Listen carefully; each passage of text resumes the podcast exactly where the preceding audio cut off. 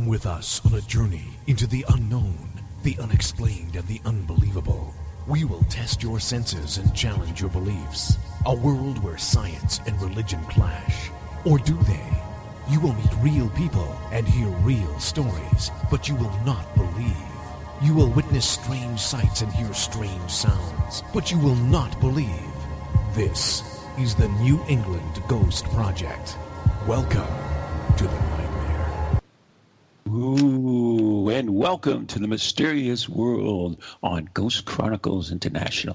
I am Ron Kolick, your host, the gatekeeper, keeper, keeper, keeper of the unknown. And this is what we're going to be talking about the unexplained, eh, maybe, and the unbelievable, it could be.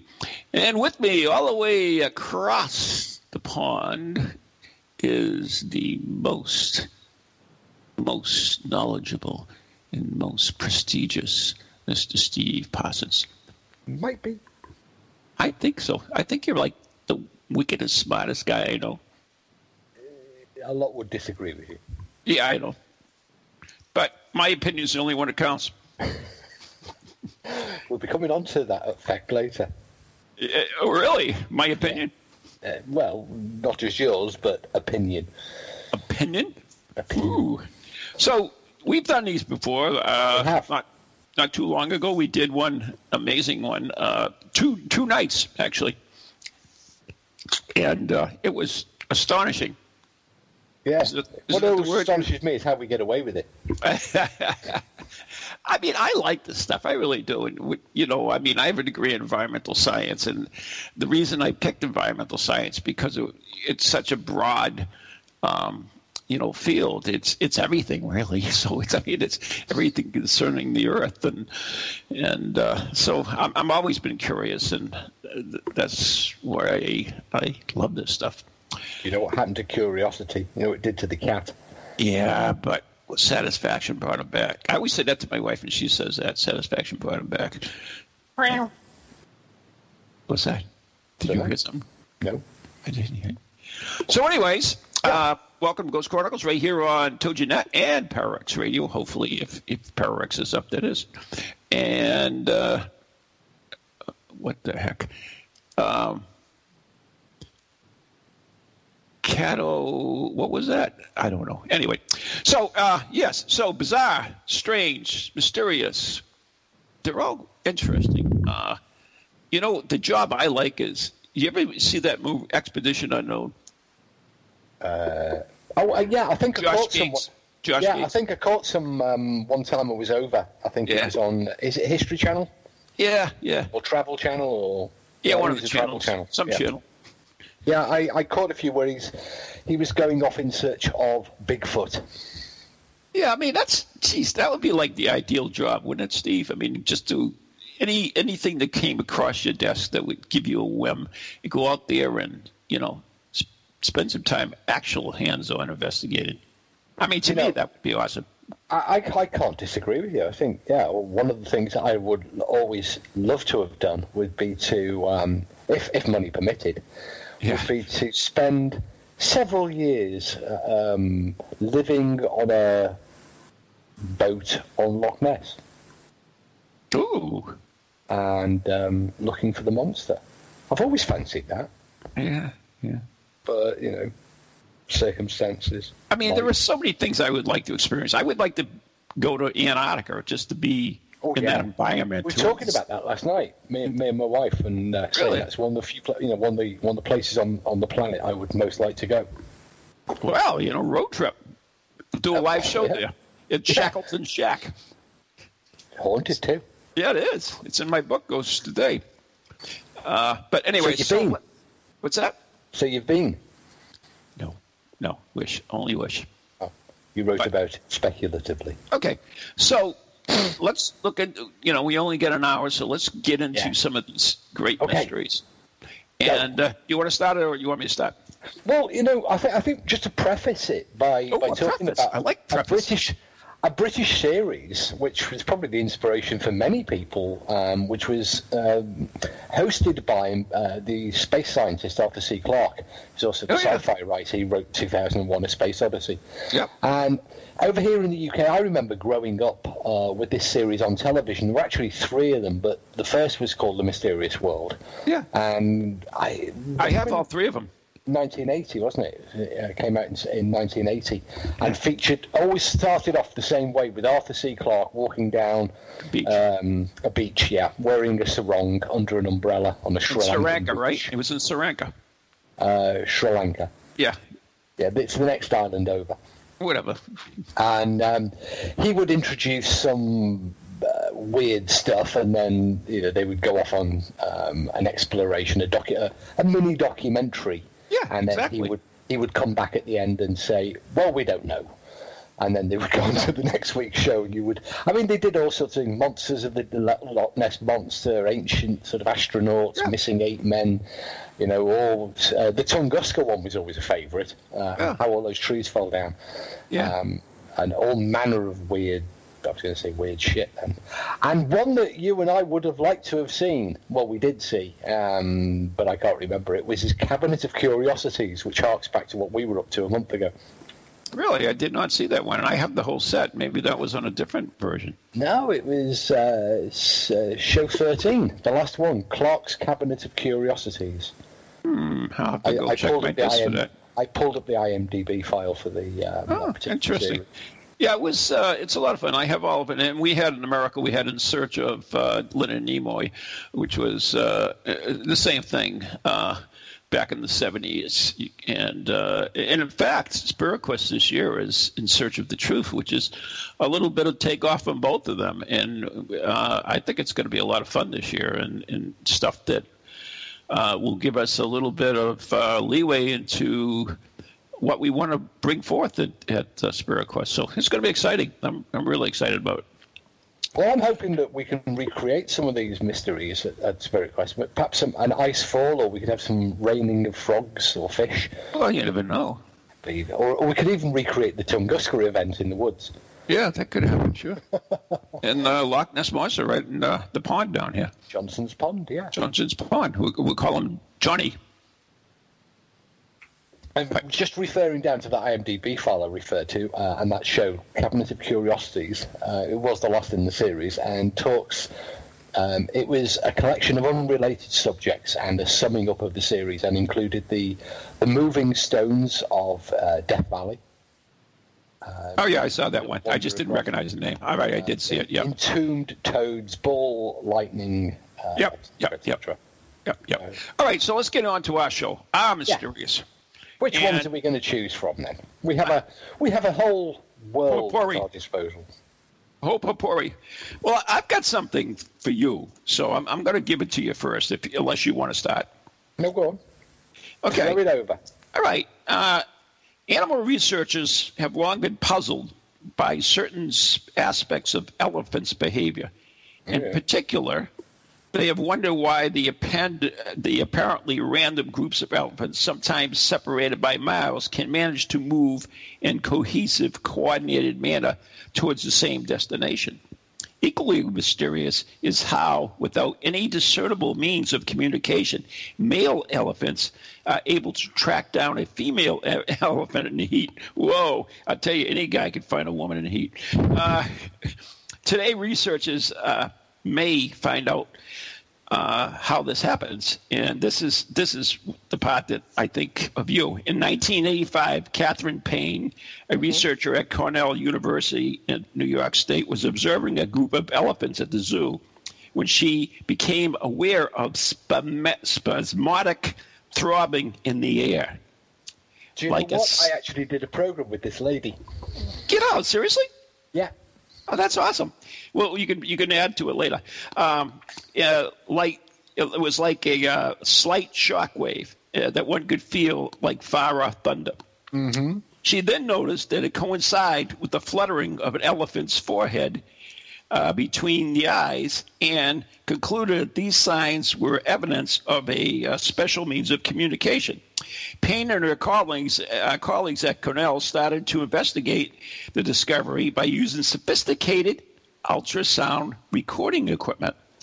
In due, uh, in due course, the recordings confirmed that Payne suspected throbbing had been previously experienced by created sounds uh, below the range of human hearing, capable of being captured on tape, though.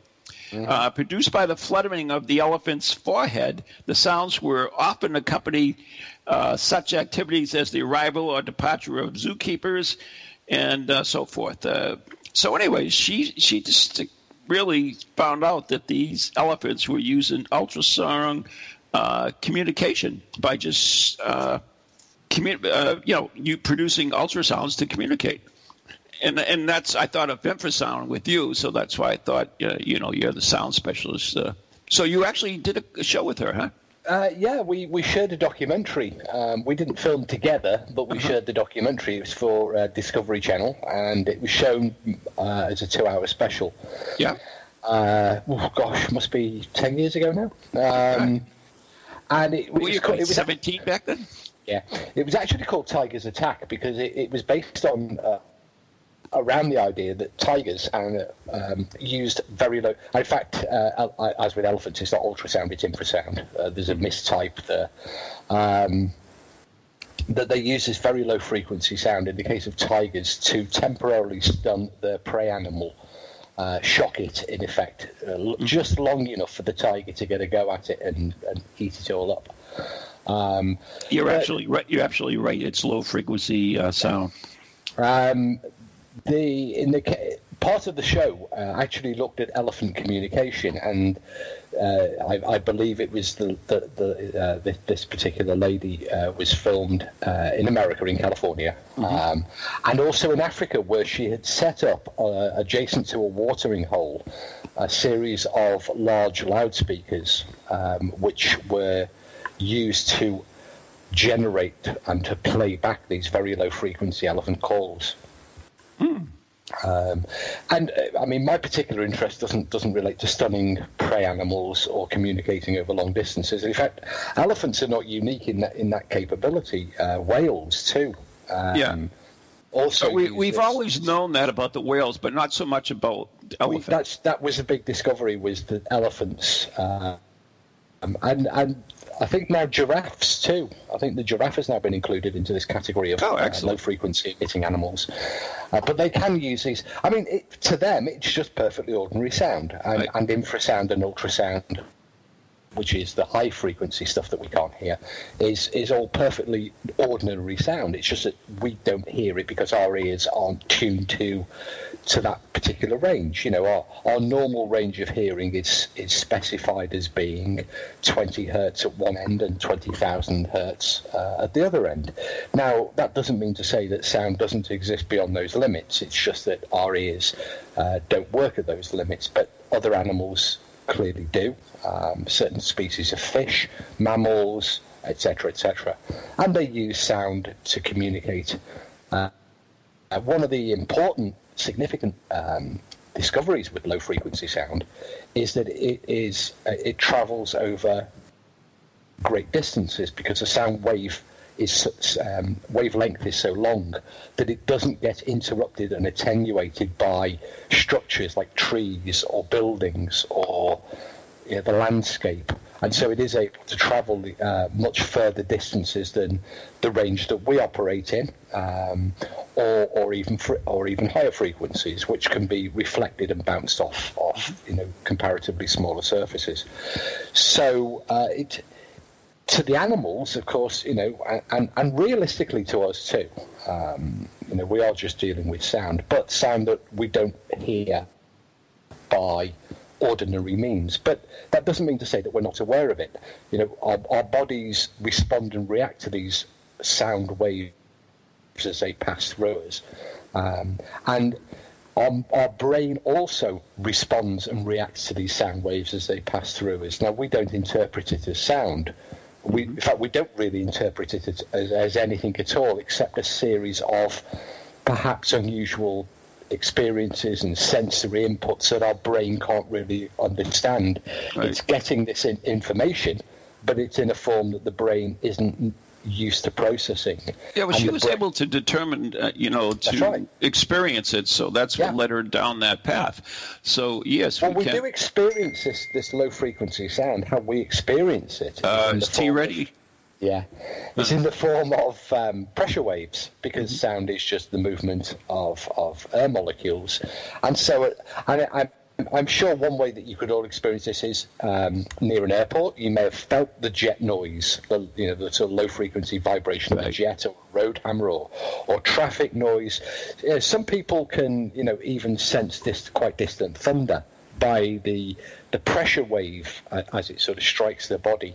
Mm-hmm. Um, and this is exactly what she observed. You know, up close to large mammals like elephants, um, you would feel, or some people uh, would feel, would sense uh, this this fluttering in the in the pressure field, the pressure wave around them, hitting them, um, and she deduced that you know obviously there was air moving, obviously there was it was a pressure wave, and therefore it was you know sound. She wasn't able to hear it, so it was low frequency sound.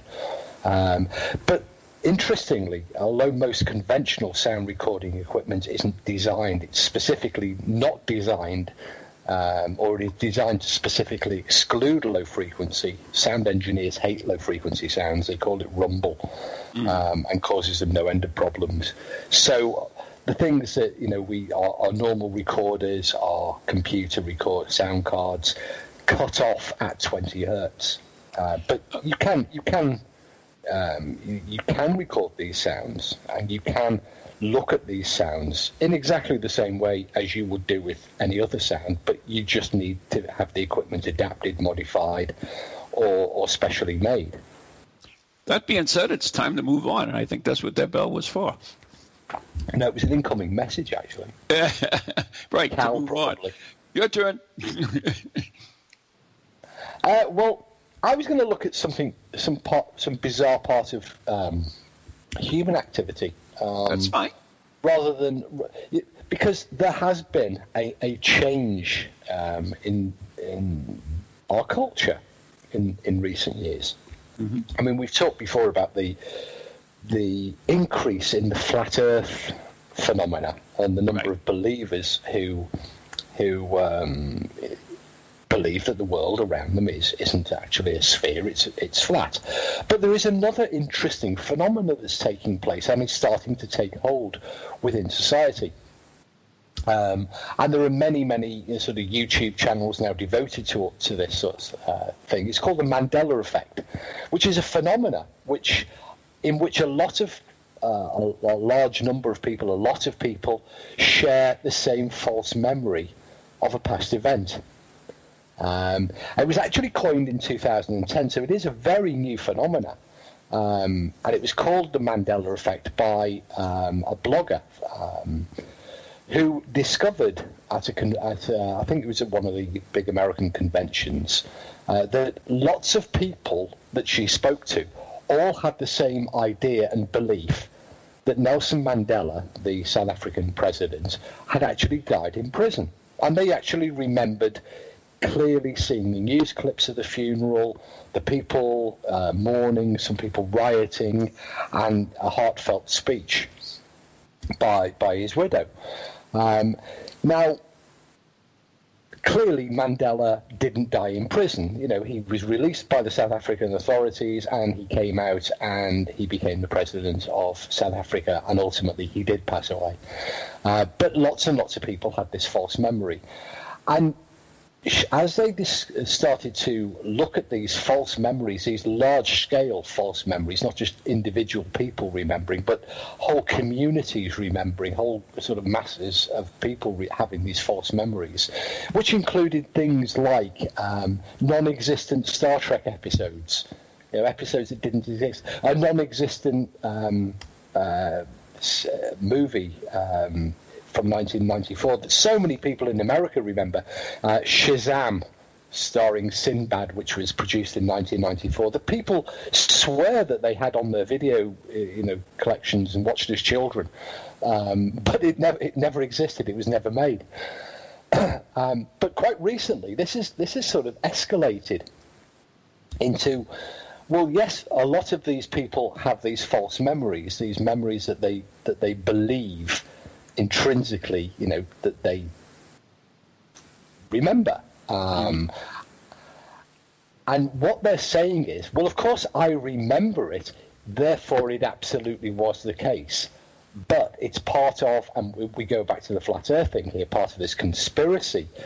And they blame, they, they point a finger at CERN, uh, this big uh, nuclear accelerator in Switzerland, uh, because they were doing some experiments a few years ago where they were looking at um, altering time, and, and, and people got frightened and said that they're going to create a wormhole and alter the, the, the dimension, that, you know, the very dimension in which we live, and that this is evidence of it, and that their memory is actually the me- the correct memory, and that these altered realities that they're now encountering, the fact that Mandela lived, and the fact that the Star Trek episode or the movie never existed, um, are evidence of the altered root universe that, that pre-existed the CERN wormhole, which is all very, very strange. And what strikes me as odd and very and quite really quite mysterious is this um, large increase in the number of people who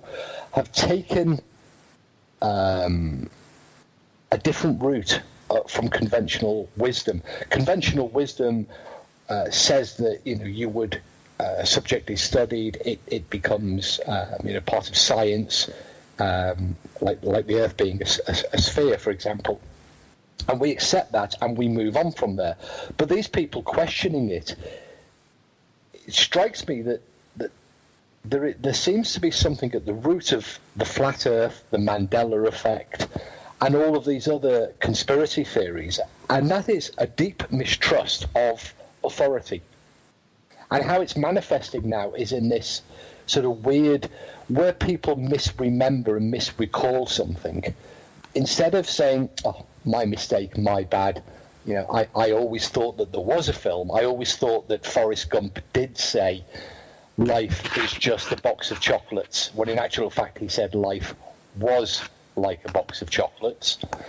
Um, that they trust themselves more than they trust any evidence that you can show them to the contrary that contradicts mm-hmm. their own belief and ideas and experiments. You know what's funny about that uh, is that it, I know that firsthand, and in that you know when Maureen and I wrote our new book, uh, Ghost Files, which is coming out in October next year, we swear that things happened at a certain way or a certain uh, aspects took place. And, and yet, when we went back and listened to the tapes and saw the video, we saw it was not the way we, we, we both thought it was.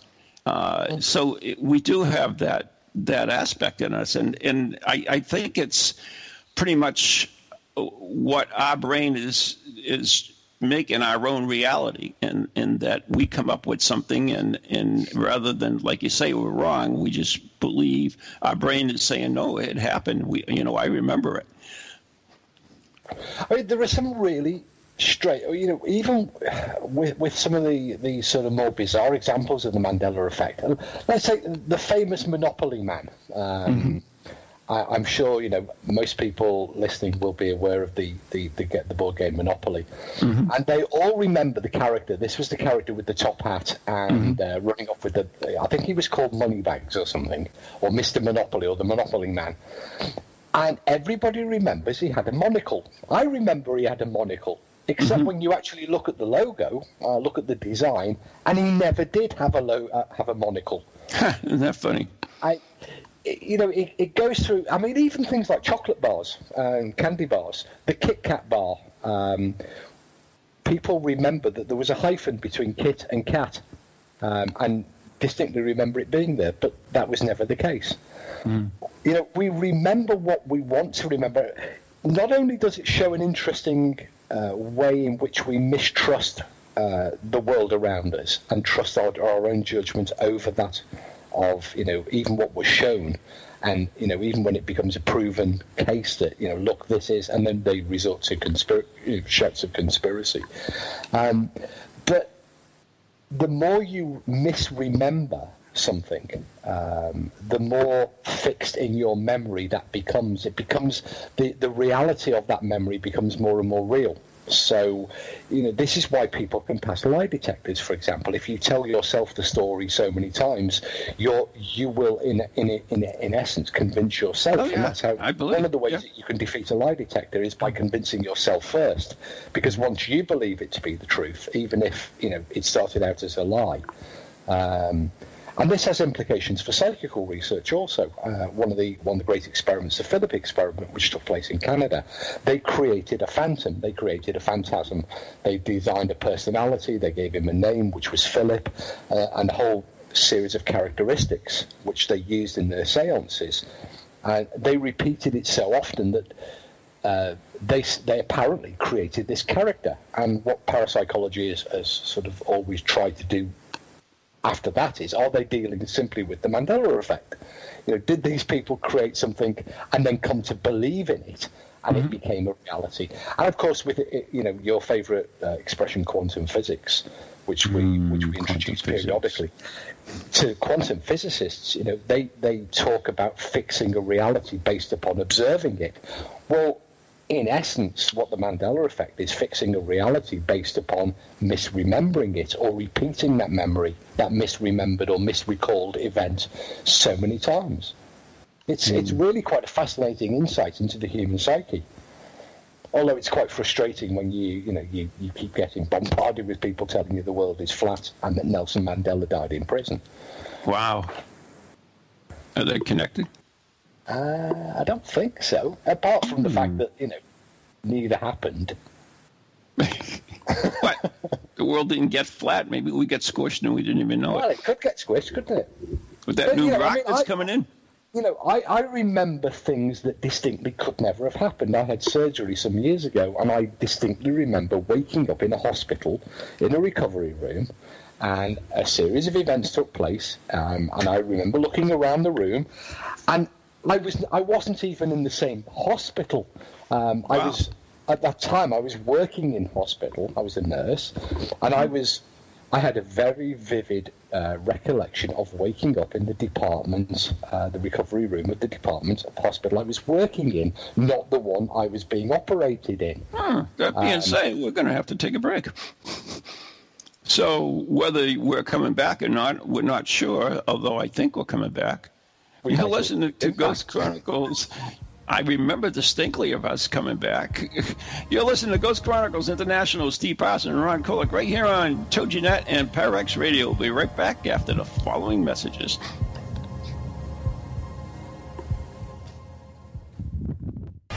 Welcome to TogiNet, radio with a cutting edge. Feel the need to do some soul searching or make some changes in your life to create a more positive future? Then Circles of Wisdom is just the place for you. Circles of Wisdom is a metaphysical bookstore and more, located on Route 28 in downtown Andover, Massachusetts. We carry a large selection of books and music, crystals and gemstones, jewelry and gifts, sage, aromatherapy, and so much more. All in a relaxing and welcoming atmosphere. We offer classes on a variety of topics like yoga, Reiki, psychic development, alternative healing, and personal transformation.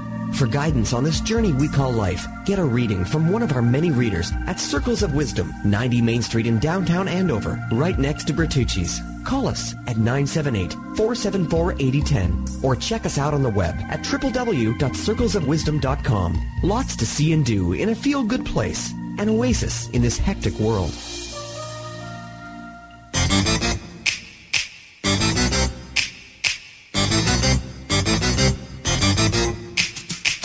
They're creepy and they're kooky, mysterious and spooky. They all talk gobbledygooky, the Parax family. The shows are paranormal, not stuffy but informal. The topics are abnormal, the Parax family. They're strange, deranged, unrestrained.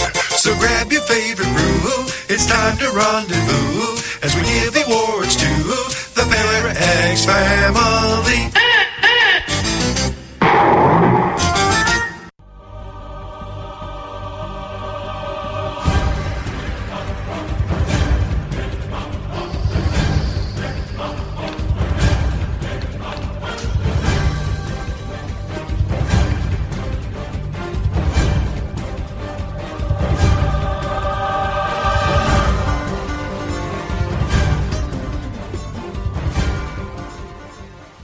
And welcome back to part two of the pilot episode of a new show called Ghost Chronicles International. If you think you've been here before, that might just be the Mandela effect because Oh, could new. be, could be.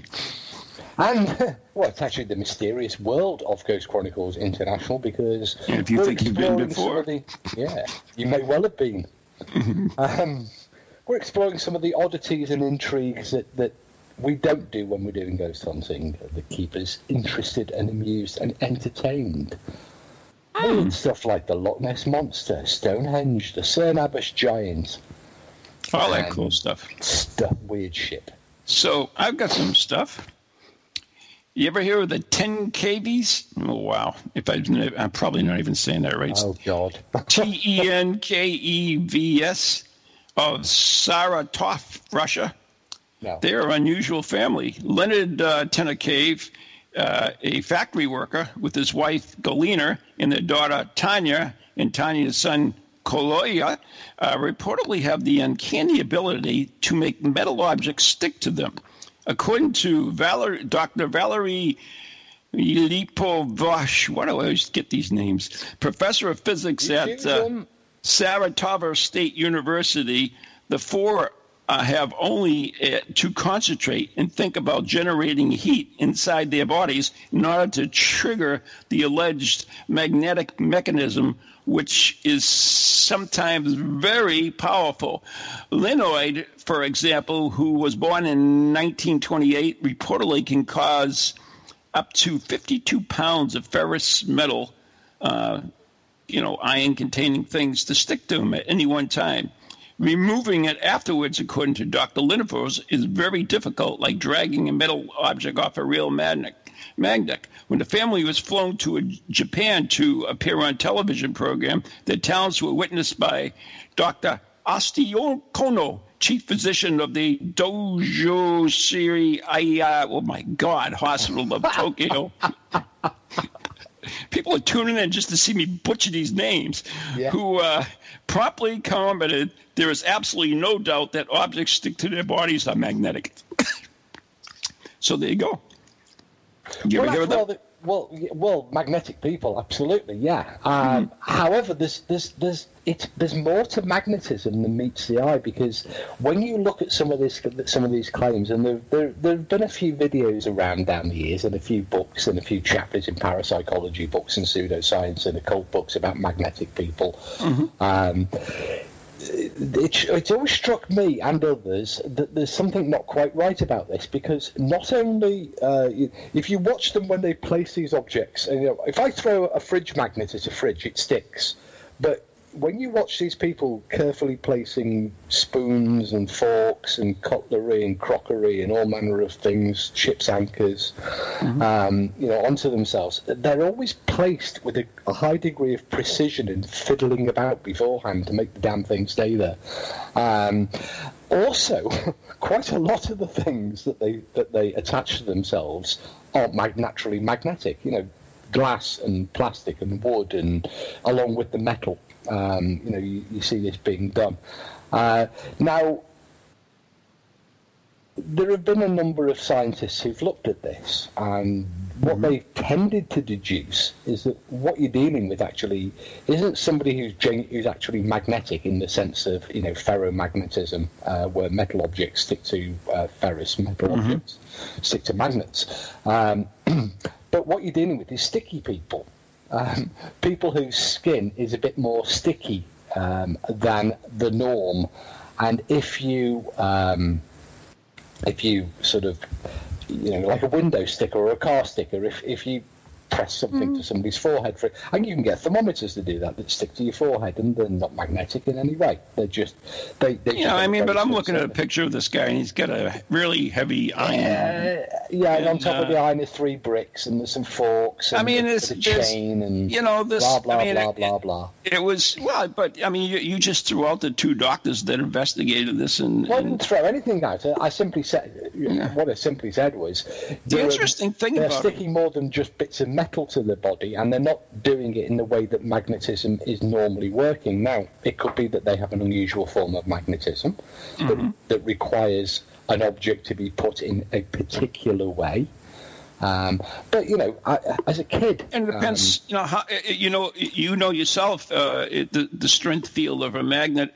Uh, dissipates the farther you get away from it. So we don't know where in the body this magnetism is. So maybe No. because of the, you know, it could be to the very core. So you have tissue and everything else that Yeah. uh, separates it. absolutely. But anyways, but also, but also, could appears anyways- dealing with friction.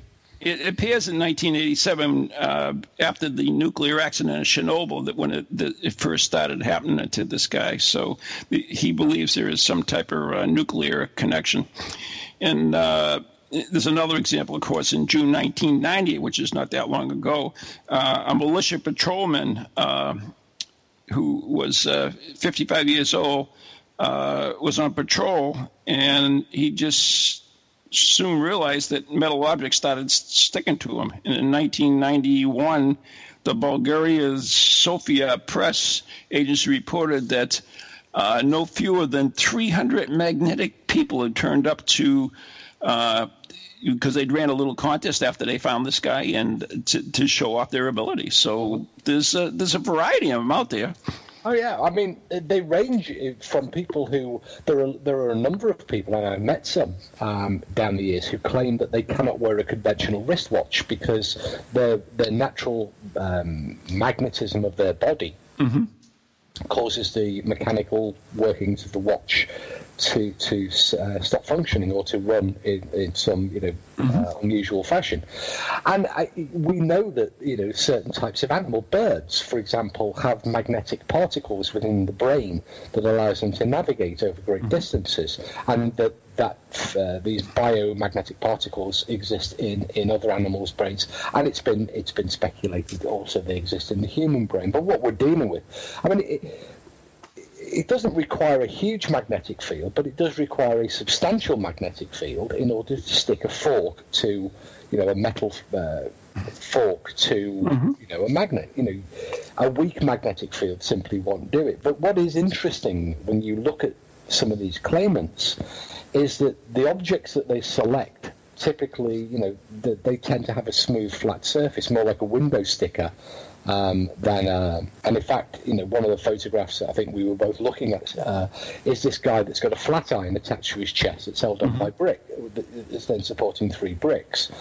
Um, now. You know, we can easily, very easily test for magnetic fields. I mean, this Right. is a, the dead simple test is stick somebody in front of a magnetic compass, which is an incredibly sensitive way of determining if there's a. However, Steve, however, you know from yourself, because not too far from where you live, there are stones. If you put a magnetic compass to it, it doesn't point north. I wasn't, yeah, but it, it is reacting to the magnetic field. And what I'm, what, what, what has been done is that these people do not um, distort uh, compasses. They stick forks to their body and flat irons and ship's anchors and all And- manner of other metal crap. Do you do you have anything? That, do you have any research to, to back this up? Uh, well, I could I could go shoveling around on the bookshelf, but we'd require next week's show while I fat fished it So, out. But with that being said, we're going to move on to our next subject. yeah, okay. But you know what? I, I, I don't I don't doubt that it needs studying, but you know we do have to eliminate um, the possibility of somebody just having sticky, clammy skin. Um, you know, and do you know? Do you, did you not used to do that thing as a kid that I used to do, where you stick a spoon on your forehead? oh yeah, yeah. Yeah, I mean that wasn't magnetism, was it? No, moving right along. Yes. Moving on. Let's go back to another favourite of mine that I Arthur that um, Oh, this is going to kill me, I'm sure. that the Umbrella Man, um, which is Lake Monsters. Ah, lake monsters. You know, uh, ne- Your in favourite my stuff. in my particular case, my my passion for Nessie. Hmm. You know, having I've been to the loch, I've seen the loch myself. I went up there, and I was intrigued. I, you know, I, I admit when I went up there, I, I went because um, I'd seen the programs, I'd read the books as a youngster, and I was I was kind of fascinated by the idea of a plesiosaur living in a, a Scottish lake know, isn't it so cool? and you know it fascinated me. But you know, I when I went, I was an adult, and I I didn't for one minute believe that I was going to come face to face with the plesiosaur in Loch Ness. Um, you know, I treated the whole thing as, as a holiday with the added attraction of spending uh, dawn and dusk each day uh, for two weeks, looking, you know, spending time two or three hours per day um, getting up at you know before the sun rose and um, going down to the lock side, setting up cameras and, and binoculars to wait to see if if I too could experience something. One of the things that did it, that, that immediately became apparent, you know, almost on the first day, was the fact that uh, first of all. Um, I wasn't being fooled by any of the normal explanations that are being offered, such as boats and otters, and in the case of Loch Ness, bizarrely, an elephant, seals. Oh, and yeah, I heard that. Dolphins. Yeah. um, not for one minute. I saw boats, I saw seals, I saw dolphins, I saw, you know, sort of the natural marine life of the lake, and at no point was I confused uh, by any of it. And I, I'm not somebody who, you know, spends his life by the side of the loch, um, looking, you know, looking over water every day. What was also interesting was speaking to the inhabitants of the surrounding towns, um, people who uh, worked in the fields or worked, you know, overlooking the loch uh, on a day-to-day basis. Um, these, you know, these people were also, um, you know, uh, way more than me, familiar with the with Loch Ness and its environment, and they all were saying and claiming that they had seen the monster, that they had seen this thing, this animate object in the loch. Now, when you when you come face to face with Loch Ness, um, it is a truly vast body of water, um, and it's it's not well. You know, it's not designed to be well observed. Uh, back in the 1930s, when they put the road um, along the south side of the loch, they did, you know, sort of uh, blast and, and demolish their way, uh, you know, um, alongside the lock, clearing as they went. And over the years, uh, when I last visited about five years ago, um, all of the vegetation has grown up. And so you start at one end of the 25 miles of the loch side, and you come out at the other end, and you barely get a glimpse of it except for sort of two or three key spots. Um, the rest of the, the time, you get sort of little glimpses of the water through the, through the vegetation and through the trees that have grown up. And it, it struck me as you could put a nuclear submarine into that body of water, and most people would never see it. You know, Really? it is it is a huge body of you know incredibly deep. I think it's to 900 feet at, at, the, at the deepest points. Um, But they always make it look like it's it's small. You, it- well, by an Like you can- you know, by you the know, standards of the Great Lakes, it is. It is. You know, it's it, it's it's a barely a mile wide and 25 miles long. But in terms of its depth, um, it contains more water than any than all of the other sort of bodies of water in the United Kingdom combined. It, you know, it truly is a huge body of water. Um, and you could you could easily put something very large like a nuclear submarine in there, and a lot of people would miss it. Um, it also struck me that a lot of people never really look. You know, they they they're going on their daily lives backwards and forwards, and you know, you're watching the road as you're driving. You're not looking to the side, except for you know, you might glimpse and glance to your side occasionally. Um, but um, during the first week we were there, we did have um, myself and uh, the person I was with had a very in- interesting and very unusual experience, uh, which we were able to explain. Um, but it struck us as uh, certainly um, for us a highlight of, of that first week. Um, and we'd gone down uh, pre-dawn to um, Inver, Inver, we used to call it Inver Friday, Inverfarigaig, um, and onto a pier that was about three foot higher than the than the water level, uh, the loch water. Now there's no tide in Loch Ness; it's you know it, the water level barely rises or falls. There are obviously you know like any large body of water, when the when you know the wind blows, you can get some quite fierce waves whipped up, but there isn't a sort of swell that you would get in the ocean. And this was a flat, calm day. The lake was like a mirror, and um, we got down there. The sun came up, and it was perfect conditions for you know we were expecting you know Nessie to pop up and have a look around and, and swim past and give us a wave. But what we did see coming down the loch was a huge wave. The wave was about three foot high. Um, because we were about three, three and a half feet above the water um, on this w- old wooden jetty, and the wave actually broke so that it splashed over the top of the jetty. So we were able to estimate the height at two and a half, three foot, say. Um, and it continued on its way down the loch. Uh, I, it, it really did catch us out. There was this big V um, that we could see in the water, as if something extremely large, and we're talking, you know, massive, the size of an oil tanker, was displacing water in the loch. Um, we we kind of guessed straight away that we we'd seen a seismic wave pass down the loch because the Loch Ness is on a, um, a thing called the Great Fault. Um, you know, it's, it's a huge uh, um, tectonic fault that runs uh, sort of northwest, southeast through Scotland, and is you know has minor earth tremors on a certainly a weekly basis, and that some of these are responsible for these big waves that you that you do see going down the loch um, that people have mistaken for the monster. Now, what's also interesting about the loch, uh, from my point of view, is that the more you look, the more you, you, you I began to realise that you could put a substantial creature into the loch, or even a population of creatures, but clearly never a plesiosaur.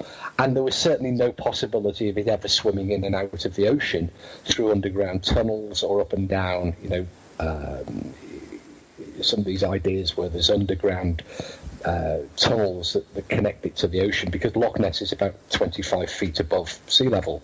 So if that tunnel did exist, Loch Ness would be much lower. In fact, it would empty um, out into the ocean. Um, but the, there was there was a lot of potential for a large, perhaps eel-like creature to exist, and across the North Sea in Norway, um, there have been researchers who found large elvers, which is the larval form of the eel, and some of these some of these uh, larvae, um, if if grown to full size, and they haven't found the full size sort of adult that, that produced the larva. Um, you know, if you compare it to the, the normal common eel or the conger eel or, or one of the others, would estimate in this eel to be in the 20 to 30 foot category. So you're dealing with something the size of a large anaconda. Um, and if you look at the reports that people make, then it becomes much more plausible that you're dealing with some large marine aquatic like an eel. And Loch Ness, um, when they've sent cameras down, when they've when they've trawled it, when they've explored the bottom of it, has a vast, and I mean vast population of eels. Now these are just your normal three to four foot long eels, uh, but conditions are certainly Yeah. right for that particular type of animal. And I don't find it inconceivable that a much larger variant of that particular species could exist. You know, in, in British waters, we have conger eels that reach 15 feet. Um, you know, so I think it's perfectly conceivable that a large eel, cre- uh, you know, species of eel could exist in the loch. Yeah, it makes sense. So that's your theory of what the Loch Ness monster is. Well, that's a, an idea that I, I don't find any evidence to dismiss and to to uh, ridicule. I mean, it, it's clearly implausible, um, you know, that it's a plesiosaur. Uh, I mean, however romantic and attracted Yeah, yeah, the yeah, idea of you know a dinosaur wandering up and down Loch Ness, you know, or, or hauling itself out of the water. But you do have some very interesting. Uh, there was an original report from the 1930s with the motorist, husband and wife driving along the North Road, uh, the North Side Shore Road of, of Loch Ness, when they encountered what they described as a large monster. Um, you know, that, that slithered across the road in front of them and disappeared towards the loch. Um, now, what whatever they experienced, whatever they saw, I don't know, um, and we'll never know. But that's an intriguing, you know, one-off report. You've got the famous surgeon's photograph, of course, with the, the famous head, which I think everybody now accepts that what you're dealing with there was, in fact, you know, the the, the uh, model uh, atop a toy submarine. Um, But talking to the people who live there and see the loch on a daily basis, the the, the, the people who work in the fish farms on, on the loch side, um, you know, they many many of them, the majority of them have had some experience of a large animate object, animal in the loch. Um, and these are people who are never going to be fooled by, you know, an upturned boat or a dolphin or a seal. Right, which- that's their that's their backyard. They're used to it. Yeah. yeah. yeah. And so, you know, I find it, unlike, you know, I think Joe Nickell went up there a few years ago. Oh, and, give me a break. yeah, and, you know, immediately explained everything away. Yeah, of course he did. But I think that, I think that denigrates the evidence, and I think that, I think that is dismissive to the witnesses. And I think, you know, science has, I mean, there have been several expeditions, many expeditions to Loch Ness. Um, and some of them have produced intriguing results. You know, the deep scan sonar surveys that were done um, met very, very many Famous of- uh, fin picture, right? well, again, that one has been looked at and has been shown that there is another possibility there. But, Another possibility, but it's not. but what's interesting when they've done the sonar scans is almost invariably they produce an anomalous hit, a deep hit on something large. And that happens on almost every sonar scan that they do of Loch Ness. oh well. So I think um, the case there for the Loch Ness monster, awesome, uh, whatever it turns out to be, I think I think we're um, it's perfect. I mean, only was it only a couple of weeks ago they discovered a new species of large ape. That's right. Yeah, yeah. You know, there's still an awful lot we don't discover. Sure. There's there's some there are some creatures that we thought were extinct that have showed up uh, in recent history. Uh, you know, to not too recent future. I mean, there have been tons of reports coming out of uh, Africa about uh, dinosaurs being there. So I mean, I until mean, you know, was it two, two, three weeks ago, a large ape the size of an orangutan, a relative of the orangutan, uh, was discovered. Now, this thing is, you know, it's man-sized, and you know, we only just noticed it. We only just discovered it. So there's a great deal for us yet to discover. All right, so I, I just want to mention something. I know we're running out of time, but this is kind of like a public service announcement. Uh, you know, and speaking of water and so forth, you know, most people, uh, you know, they have a little hesitance about going to the John sometime about because they hear reports of snakes and stuff coming out of the toilet and biting you on the ass. Well, believe it or not, that's not necessarily false. Um, animals, uh, there are reports that animals, yes, have been bitten people who were at the John. There are two ways for animals to make their way into the toilet. First, if your house is connected to a municipal sewer, the drain leading from the toilet connects to a larger pipework, and that goes to the sewage plant. The network Ooh, I love the sewage plants, just like in the X Files, where they always find the creatures in them. Yeah, the networks uh, many, have many uh, entry points, include manholes and other uh, people's toilets, and uh, people sometimes flush things like snakes down the toilet, and guess what? They don't necessarily die. Uh, because food, everybody washes down the sink. I go down these pipes as well. Rats and other lovely creatures. Uh, uh, also snakes, uh, will go into these things and can make their way through the pipes and into the bowl. The second way, which is much easier and quicker, is that most houses have uh, vents that run up to the roof. Uh, you know, where all that obnoxious sewer gas gets to escape. Uh, if the vent isn't covered, rats, snakes, frogs, and even squirrels can fall in and unexpectedly land in the main drain line. They scurry to the nearest exit, the toilet. Ah, there you go. So there you go. Well, It's not I a- mean, wasn't wasn't there only quite recently? Was it New York? Um, somebody's um, pet boa constrictor got out and appeared um, through the U bend in a toilet in an apartment several floors below, Mm-hmm. and was recaptured. So you know these things. I mean, you know. A a large snake, uh, they do Yeah, live. in 2005 in an aquatic- Manchester, a 10 foot boa came out of the toilet. There we go. Yeah. Yeah. I mean, I remember a holiday in, um, well, a trip around in Florida. Um, we down there in the gas stations and the the, the sort of uh, street side stores, you can buy gator heads. And I remember uh, buying a gator head for five dollars, only a small one, and um, placing it in in the aperture of the U bend um, for my roommate to discover. That's so nice of you. And, and I remember, I remember, I remember my sister back in the day had a uh, an alligator purse, and it actually had the head of an alligator, the claws on an alligator, and even the skin was all made out of alligator, which is bizarre. Believe it or not, we're out of time. Can you imagine that? That's it. That's Gators for you. Hey, finally on Gators, uh, an interesting one back to the lake monsters. Um, a few, there was some drone footage. Um, there was a, there was a rumor. This, this came out of Greece quite recently. There was a rumor that uh, a farmer had been reporting that several of his cattle had gone missing at the side of a lake. Um, and he he later claimed that they'd been eaten by a large crocodile or alligator. And of course, everybody, there's no crocodiles or alligators. This is Greece, not Africa. Anyway, a guy flying his drone over the lake a few months later uh, managed to capture some video footage of an 11 foot alligator living in the lake. Um, There you somebody- go. Somebody let it go. It had been a pet that had become unmanageable. Um, they, they, they got some very, very clear video footage of it. And um, anyway, when they subsequently, um, a few weeks later, went to look for the thing, they found that uh, it hadn't survived the winter. Oh, that's a shame.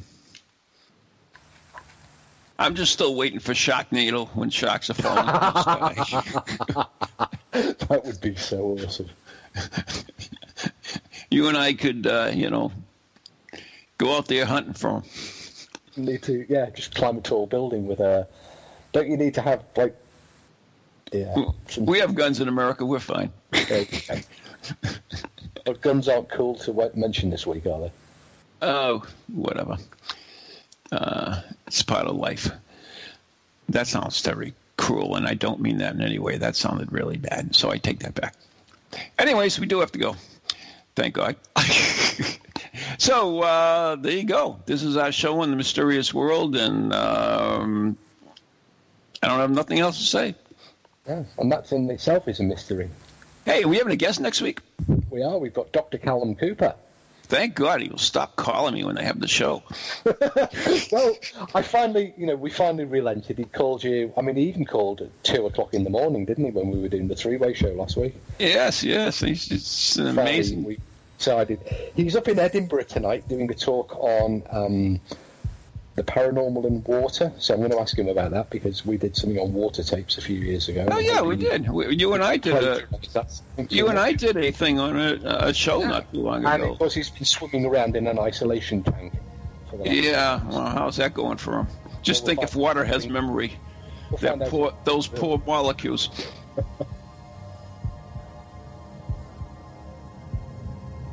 and tune in next week when we'll have Parasite Cal Cooper.